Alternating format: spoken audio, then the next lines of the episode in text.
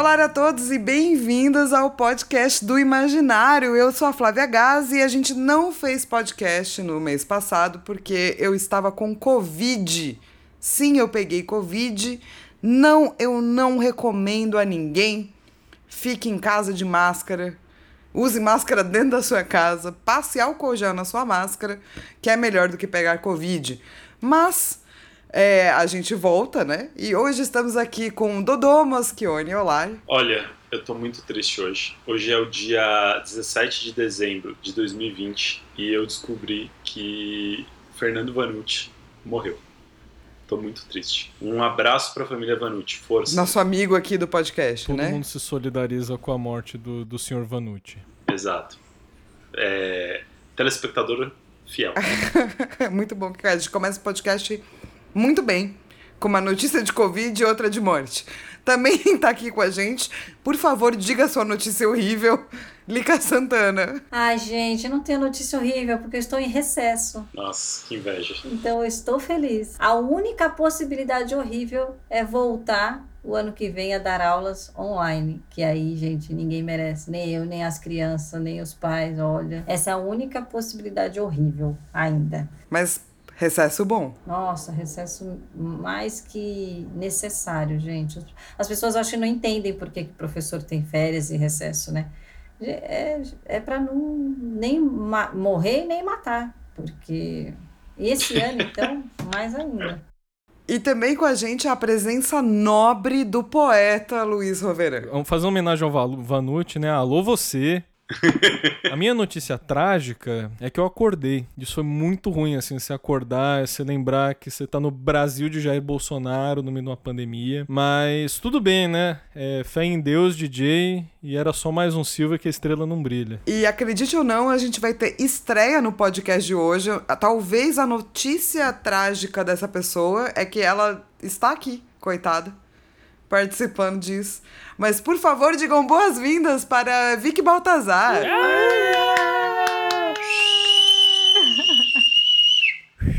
Muito bom, eu sou Vicky Baltazar, sou bióloga, primeira vez fazendo um podcast na minha vida, então não crie expectativa.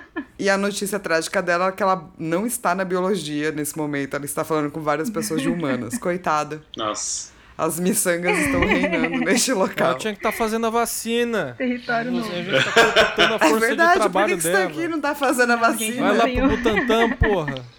Põe aí a mascarazinha da 3M, o Face Shield, bora lá. Melhor para todo mundo se eu não estiver envolvida nessa vacina. Mas por quê? Você não faz esse tipo de biologia? Não, eu sou da parte da ecologia, conservação. Você diria que a ecologia é a parte miçangueira da biologia? Não, na ecologia na teoria é a parte miçangueira, mas na hora que você vai fazer ecologia é mais exatas, é, mexe com muito número. É Deus é horrível. Eu amo, mas é horrível. A parte miçangueira é educação ambiental. E eu digo é. isso sendo um técnico em gestão ambiental. Revelações ao vivo. Ô, louco. Choque. Oh, nossa. Você é realmente um técnico em. Eu sou técnico em gestão ambiental. Além de músico e poeta. E gostoso. É, um tremendo de um gostoso. É o nosso sex symbol, né, cara? Profundamente deprimido. Gosto das oscilações de autoestima, assim, né? Depois. O emocional vai lá, poeta. volta. Vai lá em cima, volta. Ô, gente, antes da gente começar o podcast, eu queria pedir desculpas pro Gabriel Lacerda, porque ele mandou o endereço dele para eu enviar o, o livro assinado. É, só que daí eu peguei Covid e não enviei ainda, porque agora eu tô correndo para poder ter recesso. Mas fique tranquilo, Gabriel, porque você será contemplado. É, o Gabriel descobriu aí, é, por imagens apenas e algumas referências, ele fez um trabalho de detetive e encontrou a esposa do Dodô no show da Sandy Júnior. Em e Recife. assim ele ganhou um quadrinho. Pois é, e assim, já que a gente tá aqui, eu já tenho que enviar o quadrinho pro Gabriel, a gente poderia fazer outra dinâmica, tá? Eu tenho Eita, mais quadrinhos para entregar. Então, se vocês quiserem criar uma dinâmica em qualquer momento no meio do podcast, é possível. Então, pode ser, inclusive, no meio de uma fala super uh, cabeçuda sua. Assim, pode. Você tá falando um negócio, e aí, tipo, pum, dinâmica surpresa. Pode. É tipo É, é, tipo dinâmica de grupo quando você vai na entrevista de É emprego, tipo- assim. Pum, dinâmica de grupo surpresa. Você, nossa, que dureza. Tem que ter uma vinheta pra essa dinâmica É. surpresa se a gente for instaurar essas Putz, coisas. isso é legal, hein? Porque a gente sempre pode ter algum brinde pra dar. Já que é mensal, É legal, é, né? O problema é que é trabalho, né? Isso que é foda, mas tudo bem, a gente faz. Inclusive, gente, se você não quiser mensal, você quiser que o podcast seja quinzenal, ajude a pagar o Luiz no nosso apoia-se é, barra Flávia Gazi, que é meu nominho. É, que daí lá a gente tem uma possibilidade de transformar o podcast do imaginário em quinzenal e depois se panza em semanal, se a gente... Né, pagando, gente, pagando o editor, o editor trabalha, entendeu? Pelo amor de Deus, gente, eu tô devendo pra Jota faz cinco meses. Já deixou uma cabeça de cavalo na minha cama. É, e a gente teve um e-mail do Fábio Costa, que é Grande goleiro. grande goleiro, não sei porque, mas enfim, grande goleiro, que ele também estuda imaginário, gente. E ele gosta de HQ e etc. E ele escreveu uma HQ chamado Rocha Navegável, sobre fatos históricos de Salvador mesclados com tradição samurai e mitologia iorubá e indígena. Caralho, que maravilhoso. É um, é um bom texto pra vender, assim, né? Tipo, Curiosíssimo. é uma boa linha fina. Não- E ele é professor do curso de psicologia da Universidade Estadual da Feira de Santana. E ele também quer abrir um grupo de estudos sobre é, Jung Bachelard e Duran. Ô, louco.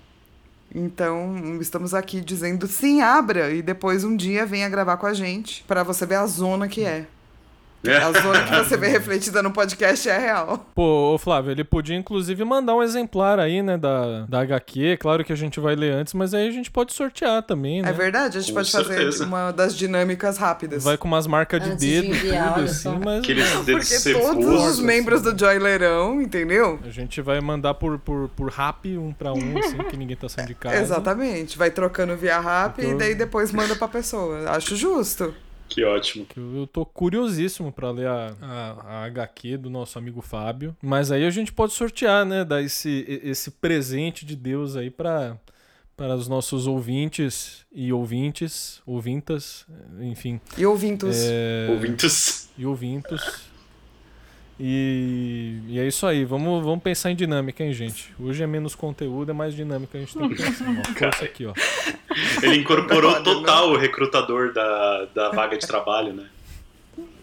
É, exato. Eu não sei se é verdade, porque assim, a gente tinha falado. é, a gente tá lendo, né, Estruturas Antropológicas do Imaginário, que é o livro do Gilberto Duran, sobre imaginário, que é o livro mais base. A gente tinha começado no Bachelor, tinha ficado esquisito, a gente voltou atrás e a gente tava falando sobre as águas e Ofélia e é, toda essa questão da água ligada à morte.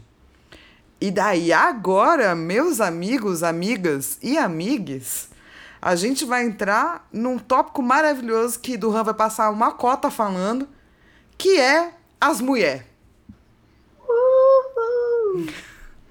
E não de um jeito muito legal, no sentido de que a gente tá no regime de. Ah, as mulheres! ê! Não de um jeito muito legal. Ah, Ah, Eu pessoalmente acho que Martinho da Vila falou melhor.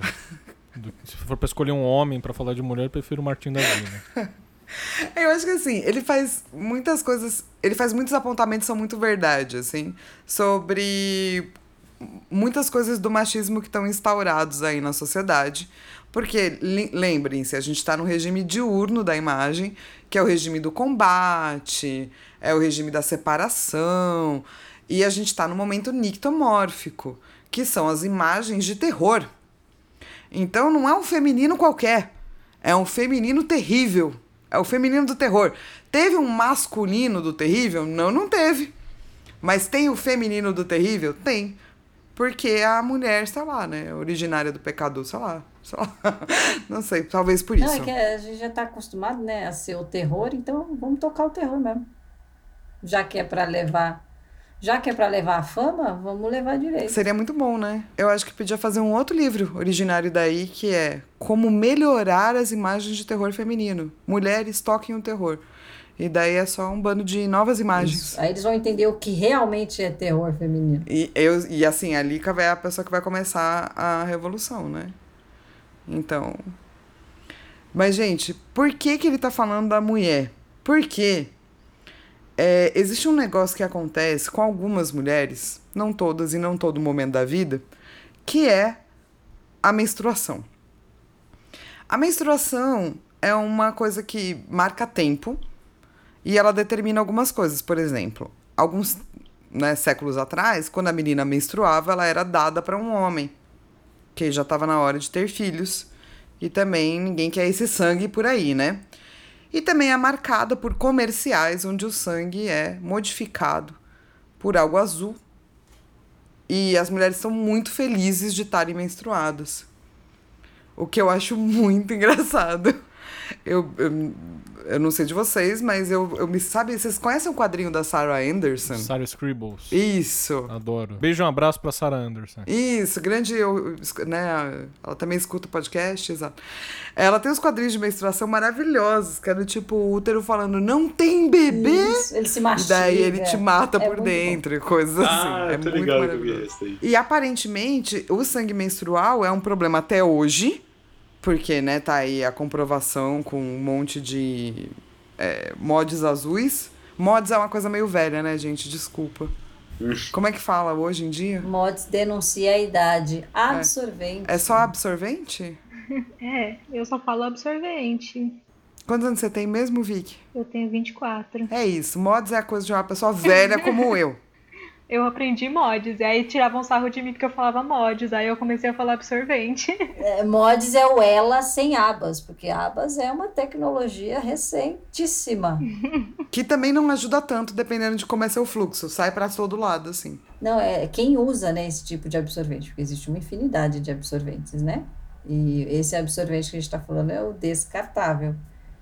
É, e tem um monte de outros aí. Que é aquele que faz um de vez em quando, não adianta pra nada. Você acorda, a menstruação tá na sua calcinha. E nenhuma pedaço dela quase tá nesse absorvente descartável.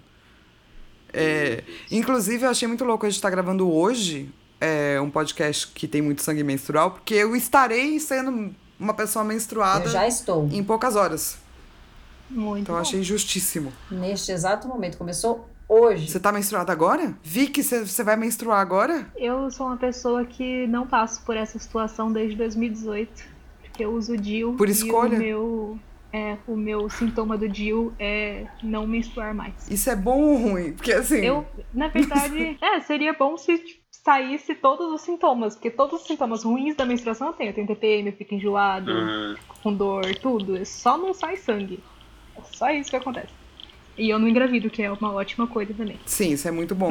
É, afinal, acho que é o objetivo de ter colocado o dia. Mas qual é o momento que você tá do seu ciclo? É eu quero saber se a gente já tá eu já passei sincronizadas. por ele já, não. Eu tô no meio Não? do mês, assim. Uh, Então só eu e a Lika no momento. É, a gente tá no momento ruim, decadente, né? Ruim. a Vicky tá no momento bom, feliz e pá. É, e daí ele começa a colocar é, o sangue como um arquétipo do elemento aquático e nefasto. quais são os, se você manja quais são os primeiros registros dessa associação ao sangue com a água nefasta, horrível, horripilante? Cara, tem um, o livro Martelo das Feiticeiras, que trata, né, que é o manual dos inquisidores. Eles no começo eles têm meio que uma aulinha de história sobre a mudança das religiões matriarcais para patriarcais. E é aí que você vai começar a ver, apesar de você já ter tópicos é, que estão associados a sangue em várias culturas, é, essa coisa de isso ser absolutamente ruim vem muito depois. Tanto que tem até uma discussão ocorrendo hoje, se eu não me engano, sobre como a Umbanda traduziu do candomblé a questão do sangue menstrual e da presença das mulheres no terreiro. É, não sou a maior expert para te dizer, tá? Mas eu sei que tá tendo essa discussão exatamente porque tem um grupo de pessoas que diz que a visão está incorreta. No sentido de o sangue menstrual ser sujo é uma coisa já muito cristã. Tá. É, na Bíblia rola isso, né? Num da, na, daquelas passagens bizarras da lá da Bíblia, né? Que fala que você não pode usar poliéster. Também tem uma parte que fala que não pode deitar com a mulher menstruada, né? Um lance assim. Tem uma série de restrições para mulheres grávidas, assim, eh, grávidas, ou mulheres, para grávida também, mas para menstruadas, não, não só essa questão do deitar-se, mas é para mulheres. Várias restrições é, para mulheres, né? Que menstruam. Então, na Bíblia, é assim, do tipo, não entrar no templo, não se lavar com não sei quem, não usar tal coisa, não comer tal coisa, não. E assim, como eu traduzi quando eu li, quando eu tive contato com isso? Eu traduzi como um, uma, um medo ligado diretamente à higiene, porque existia, ainda existe né, esse, esse, essa ideia do sujo, mas no momento que eu li, foi uma tradução, foi uma interpretação direta nesse sentido que eu tive, assim, ah, deve, sei lá, os caras, porque para mim é, é, é, um monte de, de ficção e metáfora, né, a Bíblia. Então acho que foi um jeito deles que eles encontraram de orientar é, as pessoas sobre algumas crenças e mitos deles mas tem muita restrição com relação à, mulher menstruada. É apavorante. Mas você sabe que eu acho que essa colocação é tão importante, ela infecta tanto a gente, porque a primeira coisa. É assim, quando eu fiquei menstruada foi uma experiência bizarra, assim, mas. É, logo depois eu tive vergonha de perguntar para minha mãe, para minha tia, para minhas tias, né? Fui perguntar para minha prima se o meu sangue menstrual era sujo. Foi uma das primeiras coisas que eu fui perguntar, assim, do tipo, ah, e se ele for sujo, como é que eu lido com essa coisa que é suja dentro, saindo de dentro de mim, sabe? Eu tive uma experiência relativamente boa com a minha primeira menstruação, porque eu estudei numa escola muito boa que tinha uma coisa mágica chamada educação sexual. então, eu sabia o que estava acontecendo. E eu lidei com isso de uma forma tão natural que eu não contei pra minha mãe, não porque, tipo, ai meu Deus, vergonha. É porque eu sabia o que fazer. Então eu fui lá, peguei absorvente, coloquei e vivi minha vida. Aí quando minha mãe descobriu que eu tinha menstruado, ela ficou tipo, como assim você me contou? E eu, tipo, ah, é, né? Mas essa associação que a gente faz com sujeira e tal, também eu acho muito importante que a gente lembre que é a associação que o Duran tá fazendo quando ele escreve. Mesmo quando ele tá vendo para culturas antigas, assim, sabe? Porque ele tá falando também de certas coisas que nem quando a gente falou, né, do, do no podcast sobre o uso da palavra dele de coisas escuras e negras e tal. Ele também tá escrevendo numa época que eu acho que a gente não pode esquecer, porque também vai ser importante aqui, assim. É, o que eu acho que é interessante, que acontece realmente essa conexão, é: existe uma questão sobre o tempo e a menstruação. Fato. Por várias coisas. Um, porque você menstrua todo mês. Então, você fica sabendo que o mês passou. Exato.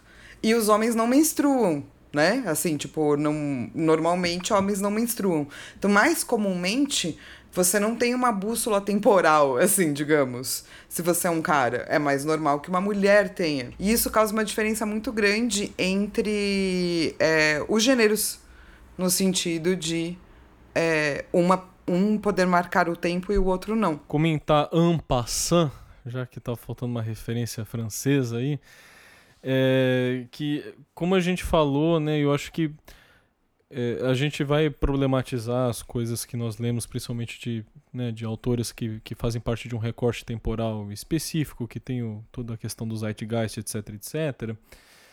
É, me parece assim que ele incorre num, numa coisa meio assim de generalizar tudo o que existe acerca de um determinado tópico quando você tem que olhar para determinadas culturas que de repente não entram nessa nesse arcabouço que ele angariou assim, né, que ele fala ah, do, do, do sangue impuro e tal. Então, por exemplo, se a gente olhar é, para culturas de matriz africana, seja de, de, diversas regiões assim da África, é, a gente vai encontrar, por exemplo, em Gana ou em Ruanda, é, uma ambiguidade do sangue menstrual. Porque da mesma forma que ele é um sangue que, que representa um, uma coisa de, de fertilidade, ele também re representa o fim da fertilidade. Então tem muitas é, culturas africanas que lidam com o sangue menstrual de uma forma bastante ambígua. Tem culturas que vão usar o sangue menstrual como um ingrediente para as magias mais nefastas que existem na cultura ali dos feiticeiros e tal. E existem é, culturas que vão olhar para esse sangue como algo criador, como algo purificador. Então eu não acho que dá para bater o martelo que nem ele bate e falar, não, é sangue sujo, é impuro, né, tal, mas ele tá tendo a visão que ele tem de um homem europeu ali, é, da França, que nasceu na primeira metade do século XX, né, e é claro, é, é, o recorte do qual ele faz parte e beleza, né? É, claro que essas é, imagens daí talvez não entrariam no diurno, né? Então, no, dentro da questão do nictomórfico, faz total sentido tudo que ele está dizendo. É só importante dizer que isso não é, é não deve balizar o seu machismo. Só uma coisa Mais relacionada por aí, com isso assim. que o Luiz falou. É, na cultura indígena brasileira também tem muito dessa ambiguidade. Tipo, às vezes a mesma é, etnia que tem situações tipo mulheres que estão menstruadas ficam separadas ou não podem cozinhar e coisa assim, tem certas limitações. Esse mesmo grupo às vezes pega o sangue menstrual e usa para fertilizar a terra, assim, sabe? Então, tipo, ao mesmo tempo que o sangue menstrual é uma coisa não sei se suja, mas pelo menos que deve ser evitada assim por algum motivo, não sei quais são os motivos religiosos nesse sentido mas é também é usado para coisas assim de fertilidade, de é, nesse sentido. Então rola esse duplo sentido, assim. Sim, a gente ainda não chegou no sintético, mas é isso. A gente está falando de um sangue muito mais sintético, né? Que ele tem parcelas diurnas, parcelas noturnas, ou parcelas de assegurar os, rit os ritmos mesmo, né? Assegurar a evolução das coisas, assim. E daí isso é outra coisa. Aqui, a gente está falando tanto desse sangue ruim, ou esse sangue sujo, ou esse sangue ruim, porque no diurno, é, o que, que o Durham vai fazer? Ele vai pegar esse sangue menstrual para é, meio que emparelhar as imagens de mulher, sangue e lua. Porque, né, a lua também é um tipo, uma forma de calendário e ela influencia nos nossos corpos, na maré e etc. E daí ele vai dizer que é pela lua, ou a lua é uma forma da gente encontrar esse simbolismo dessa água que é mais escura, que é a vermelha, que é pesada, né? Ela não é, é tipo pura, no caso. E é por isso que ele vai falar da questão da lua negra, que são as luas, as noites onde a lua se apaga do céu e daí tem muito, muitas mitos e lendas sobre a lua sendo engolida por um monstro. E você vai ter diversas divindades que estão ligadas à lua e daí estão ligadas a algo que é ictônico, ou seja, embaixo da terra, ou funerário, que tem a ver com morte. Ele coloca, por exemplo, na mitologia grega, Perséfone, Hermes e Dionísio. Os três eles estão ligados com funções da lua. Sim. É, a é, acho que é importante falar que se a gente for procurar um, algum material acadêmico sobre a relação entre a, a menstruação e, a, e a, o ciclo lunar, pode ser que você, você vai achar de tudo e não vai ser conclusivo, porque ninguém consegue determinar é, de fato essa relação. Porém, é, todo mundo admite que é muito singular a gente ter um ciclo que é de, em média, aí, 28, 29 dias, que é exatamente o ciclo lunar.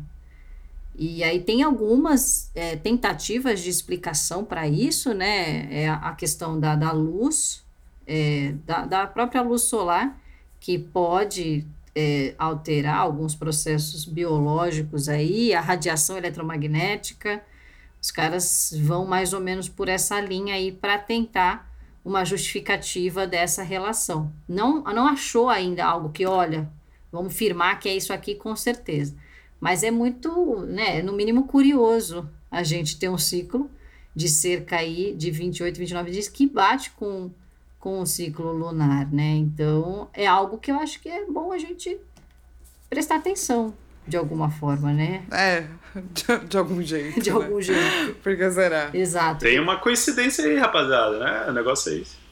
Exato. E aí a gente ainda Por que tem. será? E ainda tem outros fenômenos, por exemplo, a lua de sangue, que acabam. É, acho que acabaram ajudando a construir essa ideia de relação da lua e do sangue, ainda mais para os povos originários aí, que, que explicavam. É, de diferentes formas esses, esses fenômenos naturais, mas eu acho que é, é, é uma história muito intrínseca, né? muito conectada a mulher, a menstruação e a lua. Então a gente, a, a gente entende por que, que ele fez essa conexão e por que o imaginário faz essa conexão constante, né? É, eu acho que essa, essa imagem da lua, né, e tá, não sei, pelo menos o que, o que me parece que essa passagem de tempo, ela é vista como esse lembrete da morte, né?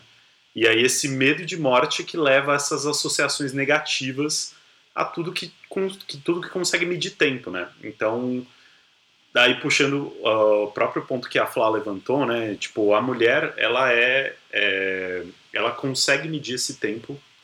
Aí algumas mulheres conseguem medir esse tempo através da sua menstruação e alguns homens também. Então, talvez esse lance da menstruação enquanto lembrete que o tempo passa, a nossa experiência que é finita, é vista como negativa. E aí eu estava até me perguntando, né, tentando fazer essa associação, que falam sim de deuses lunares associados à, à morte, né, ao quitônico, que é o debaixo da terra, mas tem deuses de passagem de tempo que, sei lá, estão associados à questão do feminino, existem mais deuses ou deuses, que lendas é, que a gente tem sobre passagem de tempo que envolve também é, essa figura feminina pavorosa, essa figura feminina é, ligada ao medo.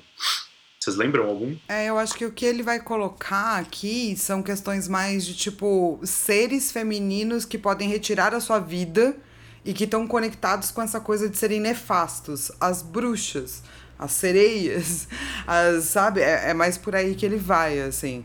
E, e é, ele, como a Lika estava dizendo, ele começa tudo isso no lance da lua vermelha, né? Da lua ruiva. E é por isso que tem também aquela imagem da feiticeira de cabelo vermelho, sabe? Por conta de ser tocada por esse tipo de lua, assim. É, mas da mesma forma que o Luiz colocou, a lua de sangue ela não é vista como ruim para todas as culturas. Na Mesopotâmia, sim, mas a cultura mesopotâmica ela é muito parecida é, com deuses dualistas, assim. É, tem alguns contos in, é, hindus que também tem isso, mas é, no Togo, por exemplo, na África, não, é visto como uma coisa muito boa, sabe? É, na cultura islâmica, é, também não necessariamente é ruim. É um momento de um eclipse especial, assim, que é que você faz para Allah é, pedindo perdão e etc. Então também não é necessariamente ruim. E tem muitas culturas indígenas é, originárias que também não é ruim a lua de sangue.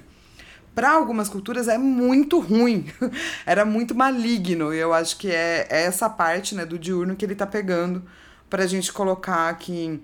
Então, o sangue misturado com a lua é pior ainda, sabe? Para complementar isso que o Dodô falou, eu acho que já deve ter falado isso em algum momento, é, mas é bom ressaltar eu acho que o medo também não é só da contagem do tempo, é, e da possi mas vem aí também a possibilidade de é, dar vida a algo, né? No caso da, das mulheres que engravidam, é, e, não, e, e, essa possibilidade de medir o tempo e dar vida é, dão muito poder para a mulher, né? Na, acho que no imaginário acha que isso é muito, acredita que isso é muito poderoso e eu acredito que é também, porque além de você dar vida e medir o tempo, com isso tudo você pode controlar, né? Você medir o tempo, você saber como é que o tempo está passando e você poder criar vida, você pode, isso significa que você pode controlar essas coisas. E é aí que mora o perigo, eu acho que é aí que está o medo do feminino é, e mais especificamente da menstruação e lua, como a gente está comentando aqui nessas imagens. É essa possibilidade do controle. Ah, total, né? Essa é a mudança, né? Das religiões matriarcais para patriarcais, é a questão do controle do corpo feminino, né? É, não, eu tava. É, só para complementar lá um ponto que a Flá colocou, que eu lembrei de uma coisa, que a, a lua ela é bastante usada também, né? Em, em bandeiras de países de forte influência do, do islamismo. Eu não sei o motivo para isso. Eu sei que é, eu, eu, que eu me lembro, acho que está um pouco ligado lá com o Império Otomano, né, lá na Idade Média, mas eu não sei por que, que sei lá, começaram a usar a lua para associar nações uh, islâmicas aqui. Mas aí eu lembrei desse ponto. Se você faz parte é, de alguma nação e gostaria de nos contar, manda um e-mail pra gente no imaginariopodcast.gmail.com. É, a gente já falou da bandeira de Sorocaba, né? Eu acho que é mais. É verdade, a gente sempre fala de bandeira. Com todo respeito a Sorocaba, ou a Volta Redonda, né? Que já entrou aqui no, no papo, eu acho talvez um pouco mais tradicional, né? A gente fala aí da estrela e da crescente, né? Que é o símbolo que aparece, né? Enfim, né? Fica aí, o, fica aí a dica pra gente o mesmo. convite, viu? né? É o nosso momento é, Fun with Flags. Porque só de Sorocaba tem unicórnio, inclusive. Um Exatamente. abraço pro Pedro, né? Que não tá aqui hoje. Eu fico sempre tentando elucubrar aqui na minha cabeça é, a partir de qual momento, né, que a- o cara ali, o sujeito aí que tá escrevendo, tá compilando, contando essas histórias, ele pensa assim, meu Deus, velho, eu vi aquela mina lá, ela consegue contar o tempo porque ela sangra todo mês. Caralho, outro dia ela chegou pra mim e falou, Fião, você tem só mais uns 10 anos de vida. E aí, tipo, nasce essa história da mulher que controla a morte, tá ligado? Que diz quando que o cara vai morrer. Porque, tipo, os caras, pô, não tinha, não tinha relógio, né, naquela época. Então, é, eu não sei o quanto essa noção de passagem de tempo tava tão clara assim, né? E aí fico pensando mesmo esse negócio que a Lika traz, né? Tipo, pô, isso é controle, isso é, é você saber, é, de certa forma ali, é, quanto tempo ainda né, teria para uma pessoa se não começa nessas histórias que surge esse pavor, né, de tipo da mulher que menstrua, porque com certeza ela tá fazendo uma magia para ver ali quanto tempo resta para nós. Então eu adoro ficar pensando nesse, nessa, nessas baboseiras aí quando a gente começa a discutir essas coisas. Nossa, eu gosto muito de pensar nessa coisa, especialmente do Lago de Sangue, saca? Que é uma imagem que a gente vê muito em filmes onde tem uma menina e essa menina, de alguma forma, pelo mal ou algo assim, ela foi corrompida, ela menstruou nesse lago e daí o lago ficou inteiro de sangue, tá todo mundo amaldiçoado. É, eu acho que até teve Big Mouth que deu uma brincada com esse tropo. Vocês veem essa série de animação, Big Mouth? Nossa, eu não, não, nunca vi. Sempre aparece lá, mas nunca vi. Tem uma dessas, na última temporada, spoilers, tem essa menina que tá super menstruada, e daí ela quer ir pro rio, mas ela nunca usou, tipo, um absorvente interno, né? E daí ela faz, ela coloca vários absorventes, não mods, né? Porque não, né? Absorventes descartáveis. E daí ela enrola todos, e ela fala, bom, é isso, ela faz uma montanha, assim, sabe? E daí, assim que ela entra na- no rio, obviamente os absorventes saem todos. Mas como eram muitos, eles começam a sugar o lago, sabe? Chega uma hora que é tipo, o lago, na verdade, é um, é um absorvente gigante com uns pedacinhos de sangue e, tipo, é isso. assim. Eu adoro essa série, que eu acho ela muito genial em vários aspectos, assim. Que massa. E é meio isso, do tipo, a gente tem muito medo do lago de sangue, do sangue, da, do sangue menstrual, da primeira menstruação. E até, até mesmo para as meninas que vão passar por isso, é toda uma questão, né? Da primeira menstruação. É como algo não bacana, assim. Menos pra Vic. Porque a Vic é o quê? Ruiva. Ela é o quê? Tocada já pelo sangue, entendeu? Exato. Logo, Ou seja, é Exato, é uma feiticeira, obviamente. segundo minha avó, eu sou, né? Já contei essa história. Mas você já contou pra todo mundo? Não, aqui no, no podcast eu nunca contei. Então, esse é o momento, né? Afinal, você é a única filha de sangue bola, que a gente exato. tem aqui, exatamente. Quando eu era pequena, a minha avó foi numa é, taróloga e a taróloga falou pra ela que tinha alguém na família que tinha o dom. E aí minha avó, clara de si mesma, falou: é a minha neta Vitória. E aí ela chegou em casa e me deu de presente um livro intitulado Como Ser uma Bruxa. E ela tá esperando até hoje que eu seja uma bruxa. Não aconteceu ainda. Ah, que bonitinha. Eu acho um absurdo esse desperdício de cabelo vermelho. né? Desperdício absurdo. Concordo. É, vamos falar de algum dos papéis femininos que acabam aparecendo por conta dessa necessidade de controle aí? Então vamos lá. A primeira delas é a imagem da mãe terrível. Essa mãe terrível são aquelas feiticeiras, é, coloca do Han, é, velhas, né? E, e ele inclusive diz o seguinte: É, porque a misoginia da imaginação introduz-se na representação através dessa assimilação do tempo e a morte lunar, das menstruações e nos perigos da sexualidade. Essa mãe terrível é o modelo inconsciente de todas as feiticeiras velhas feias, fadas corcundas que povoam o folclore e a iconografia. Ou seja, são as mulheres. É a Vicky. Não velha, né? Mas é a Vicky, porque são todas as feiticeiras. Isso. E é essas, essa coisa dessa feiticeira mulher o, o bizarra e com a verruga e tudo isso você vê, como se fosse também um problema, né? Você ser velho ou ter uma verruga, sabe? Mas tudo então. bem. Então, mano, parece muito que aqui ele, ele quer falar que é tipo as mulheres que não servem pra ser mãe, assim, tá ligado? Que tipo, ninguém vai. É, ninguém vai querer procri, procriar, se poder colocar dessa maneira. Mas é exatamente terrível. isso. É. E olha aí onde tá o problema. É. É, tipo a mulher que não é considerada bonita o suficiente na sociedade pra Pois ser é. mãe, que é o único papel que a mulher pode ter. E dela se transforma no quê? Numa feiticeira. É. Se eu tô chegando nos 40 e não tenho filhos, eu já posso ser considerada uma mãe terrível? Uma velha feiticeira? Com certeza. É, e a gente está falando dessa mulher que é feia, né? Que é feiticeira, que não dá para ser mãe, que vai ficar com a titia, que não, nunca será amada. E, e com esses poderes, ela vai, ela vai se utilizar disso para virar uma outra figura, que é a mulher bela, jovem, sedutora, que vai caçar os homens, vai matá-los de alguma forma. E aí acho que a gente tem vários exemplos, né, é, em várias mitologias da figura feminina que persegue e, e, e mata. E aí a gente chega numa outra, eu acho que tem muita relação isso que, é, é, que ele está falando aqui com a vampira, né? Com essa feminilidade muito associada à sensualidade, à sexualidade, à sedução e essa forma de, de abordar principalmente o, o masculino, principalmente o homem, é, e caçar, se alimentar dele, sugar as energias, e, e é mais uma associação de sangue e feminino, né? A vampira nesse caso. Nossa, e você tem quase um milhão de figuras, tipo, só em joguinho, vai. Você tem a feiticeira mãe lá da Yorda, em Ico.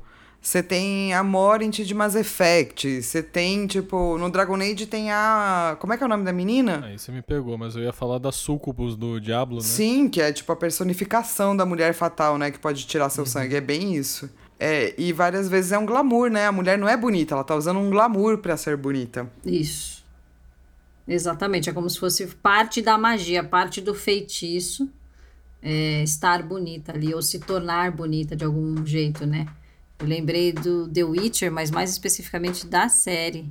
Sim. É, e dos livros, né, que contam a história da Yennefer, que ela, enfim, né, que tem essa coisa da feitiçaria e do, e do que, que ela tem que abrir mão de para poder, isso é spoiler, gente, é, se alguém não assistiu, né, do que, que ela precisa abrir mão para mudar a aparência física dela e ela abre mão do útero. É que na verdade não é uma escolha, né? Pra você ser feiticeira nesse universo do The Witcher, todas as Isso. feiticeiras têm que abrir mão da, da fertilidade, né? Tem do que abrir mão útero do pra útero. ter a beleza e o poder. Isso. Olha aí que associação perfeita com essa coisa da mãe terrível, Total, né? é. É exatamente isso, assim. É, é um negócio que o útero ele fica infrutífero.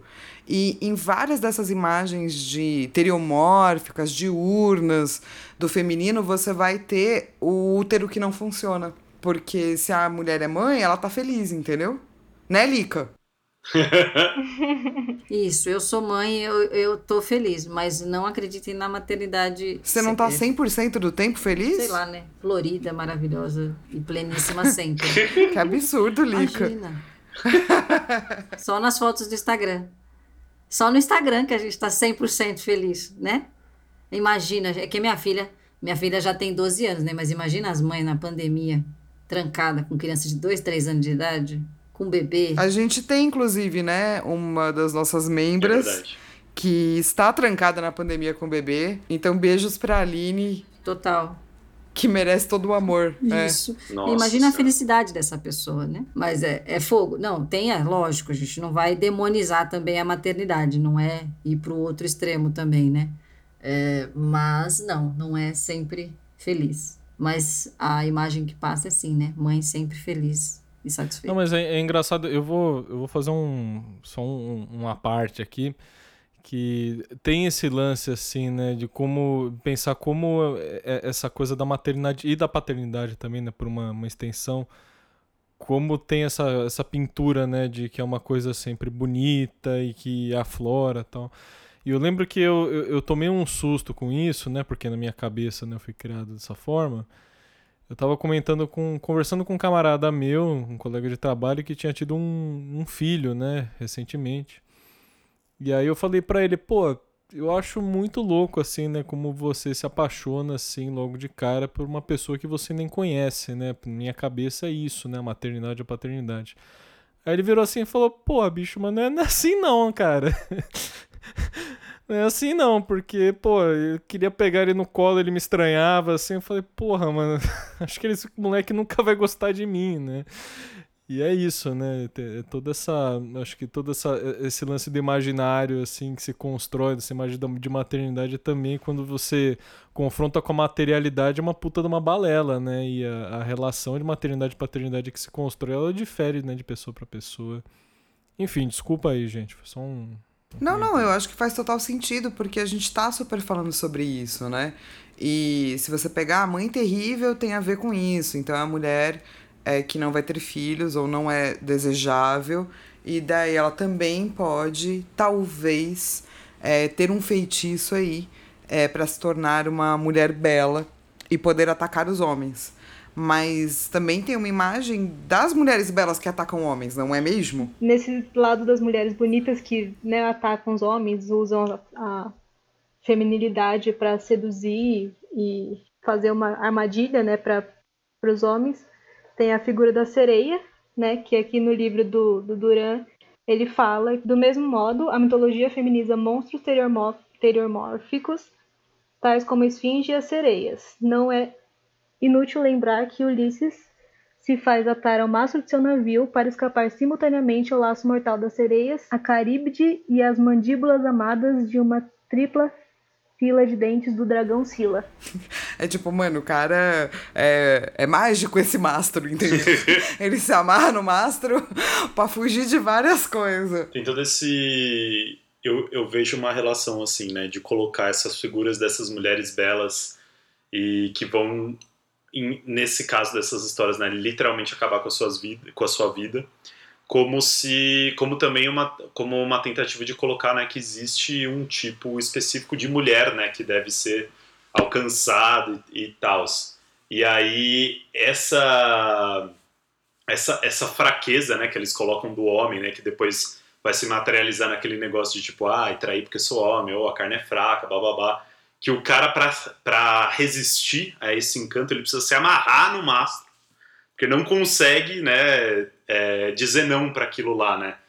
É... Fala muito, né, sobre a masculinidade da época, assim, né? Exato, exato. É da época e, assim, né, hoje a gente constrói algumas outras masculinidades, mas ainda, ainda de hoje ainda tem muito isso, né? Tá é, muito enraizado. É, isso é muito recente. Exato. É tipo, é aquela questão da, da mulher, né? Que, tipo, ah, existe a mulher para casar, a mulher é, quer pra você ficar, assim, né? E não tem como a mulher acertar, né? Isso. Porque se ela, tá, se ela for é feia, ela tá errada. Se ela for bonita, ela tá errada. Não tem como... É, tem que cair num... Como a mulher fazer Num certo. âmbito ali muito específico. Ah, meu, te catar, bicho. Olha é difícil. Vocês falando disso, eu me lembrei muito do Campbell falando na jornada do herói, né? No Herói de Mil Faces, que na jornada do herói você tem dois papéis femininos, né?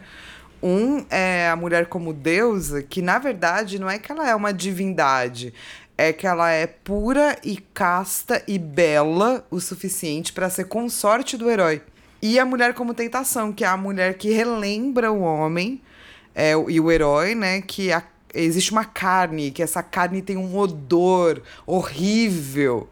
E é por isso que ele vai dizer, inclusive, quer ver? Eu vou até pegar, gente, porque é meio absurdo. é, a mais vai um pular absurdo, da cadeira né? dela. Lica, eu vou ler para é você, Lica. Um. Eu acho é. que você não vai gostar, tá? Mas ó, ele fala o seguinte Tá sobre a mulher como tentação. Mas, quando de repente amanhece em nós, o Campbell, tá, gente? Não do. Ou é forçada a nossa atenção que tudo que pensam ou fazem é necessariamente contaminado com o odor da carne, então não é raro experimentar um momento de repulsa. A vida, os atos da vida, os órgãos da vida, a mulher em particular, como grande símbolo da vida, tornar-se intolerável para o puro. A alma pura, o buscador da vida além da vida, deve pressionar para além da mulher, superar as tentações de sua chama e subir ao éter imaculado além. É assim que nasce o incel. Assim é nasce. assim que Juro nasce pra tá vocês. Mas é isso, do tipo assim, se a mulher ela é bonita e, e virgem, ela ainda pode ser a mulher como deusa. Se ela não é uma, uma donzela, ela é necessariamente a mulher como tentação, seja ela um monstro ou a mãe terrível, sabe? E é- e é meio bizarro como esse tipo de discurso, nos círculos mais doidinhos, assim, mais totoca da cabeça da extrema-direita, ele se perpetua, né? Uhum. Tipo, esse povo aí que se considera templário de Sorocaba agora, esse povo que, sabe, essa galera meio seguidora do Paulo Cogos e tal, essa- sei lá. E, e uma coisa que se perpetua até hoje, assim, né? O cara tá em pleno 2020, quase 2021, falando essas besteiras aí, né, bicho? É que é E- isso, é muito arraigado, né? Uhum. Eu acho que até não precisa nem muito longe, às vezes não precisa ir na extrema direita. Eu acho que ah, de vez em quando escapam assim algumas posturas de quem a gente não esperava até, porque é um negócio que está bem arraigado e é na hora do vamos ver que negócio aparece, sabe? Eu lembro que quando eu estava na pedagogia, eh, na, na faculdade, é, o, o relato dos professores do- na faculdade é muito engraçado, que eles falavam assim, na hora do vamos ver, gente, você não faz o que você estudou na escola, você faz o que a professora do primário fazia com você, entendeu? Porque a sua experiência é Uhum. mais forte. E aí, no, numa, num, num momento de, de, de pressão ou de ou do, de dia a dia, de cotidiano, é aí que vem a- os preconceitos, os, os machismos, Não, os total, racismos total. e tal. É que pra mim é muito. é- é a forma como o Campbell coloca, assim, no. o- o- É o discurso vocabulário- perfeito, né? o- Até o hoje. Vocabulário assim. é muito, o vocabulário é muito parecido Ah, com o dessa galera, mas eu concordo total. Inclusive, acho que o Dodô, de repente, pode reiterar essa posição, assim, comigo, mas mesmo homens da, da minha idade, eu não sou um- uma pessoa velha, né? Não é novo, mas também não é velho, né? eu também não sou novo, mas eu, cara, eu ouvi muito discurso desse tipo assim, de que, que o próprio Dodô mencionou, ah, tem mulher que serve pra tal coisa, tem mulher que serve pra tal coisa, e você é criado com isso como referência, você não questiona isso, né? E isso logicamente vai afetar a tua relação com o gênero oposto como homem. Até uma hora assim que você começa a, a é, a tomar um- umas topadas na vida assim que você fala, caralho, né? Realmente que merda, né? Que a gente é, é criado dessa forma, assim, né? Nesse sentido, acho que é muito importante é, todos esses discursos, assim, né? De surgirem outras masculinidades, assim, que se tornam muito importantes nesse momento. Não, e é. é- eu, eu só acho bizarro porque tem esse, tem esse ponto que a Vicky até levantou, né? Que, tipo, é, cria-se esses dois, é, esses dois lugares, mas são dois lugares que, assim, não são, são irreais, assim, né? Nin- Ninguém é esse extremo de, tipo, puta, uma mina que é 100%, sei lá, recatada e do lar, né? Como, como eu infamemente disse a nossa ex-primeira-dama.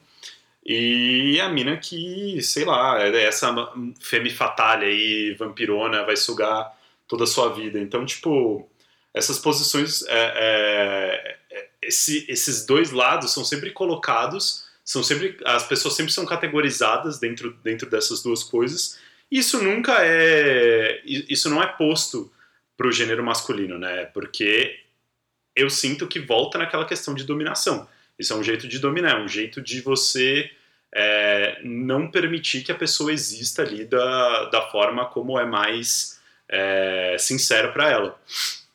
Então, eu acho que a gente acaba. E, e aí, de novo, para mim a grande problemática desse, desse trecho aí do, do Han é de colocar isso como temível, né? Como uma coisa é, que causa medo, como uma coisa da noite, como uma coisa que lembra a morte. Então, é, são todas todos cenários que vão extinguir a sua vida, né? Seja seja seja aquela mulher, né, que ela não é entre várias aspas bonita o suficiente para gerar vida, ou aquela mulher que é tão bonita que vai acabar com a sua vida, não vai é, permitir que você viva plenamente. Então, é, sempre acho que colocando é, dessa maneira, caracterizando dessa maneira, mostra aí um, um preconceito, eu chamaria de velado, mas eu nem sei se é tão velado assim.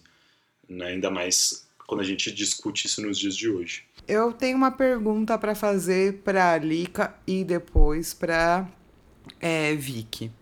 Antes da gente ir para frente, pensando na Mãe Terrível, na Vampira, na Sereia ou na Esfinge, qual é você? Porque só tem que ser uma, entendeu? Teste do BuzzFeed. Mãe Terrível, Vampira, Sereia, qual que é a outra? Esfinge, Esfinge Sereia, Vampira, Mãe Terrível. Só pode ser uma dessas. Só pode é, ser tem uma? escolher uma. Nossa, eu já sei a minha já. Não preciso nem pensar. Qual que é a sua? Nossa, a minha é mãe terrível, com certeza. Você é mãe terrível, com certeza, é isso? Porque você. Mas explica por quê. Porque eu absolutamente não tenho vontade de ter filhos. E isso rola, isso gera um descontentamento das outras pessoas surreal. Então você é com certeza a nossa imagem de mãe terrível, é isso? Sim. É uma boa mãe terrível, eu acho. Tô feliz pra gente, pela gente. é, Lica, qual que é o seu? Eu tô entre a vampira e a sereia, não sei qual que. Você prefere mais. praia ou montanha, Lica? É, exatamente. praia ou montanha? montanha. É vampira, né? Então é a Vampirou, vampira, né? vampirou. E eu fico muito feliz, porque de todas essas, eu escolheria a esfinge. Decifra-me ou devora-te. Hum. Maravilhosa, amo essa frase. As esfinges são exóticas, né? Entre aspas, que é exatamente o que dizem que eu sou por aí. Então eu me considero esfinge. É, passou muito tempo enchendo o saco, vira decifra o meu devoro, te adoro. Saiu uma tirinha da Laerte que é genial, né? Da Esfinge, eu não sei se vocês viram. Que tem um, tem um, tem um, um cabra assim na frente da Esfinge ele fala: Pô, bicho, desisto, eu não consigo decifrar teu enigma. E a, a Esfinge vira enigma. Pô, era um poema. Maravilhoso. É, Sensacional. Sensacional. Não vai dar tempo, gente, mas tem mais imagens do feminino que são imagens terríveis. A gente ainda tem as aranhas, os polvos, as hidras. A gente ainda tem. é, Nossa, um monte de coisa, gente. Aí a gente ainda tem muita, muita mulher ruim pra ver. Muita mulher ruim. Inúmeras. Então fiquem tranquilos que é, ano que vem, olha só que maravilha. Começaremos como? A gente volta o podcast pra falar de mulher ruim. É assim que é, esse é o nosso janeiro. que bênção.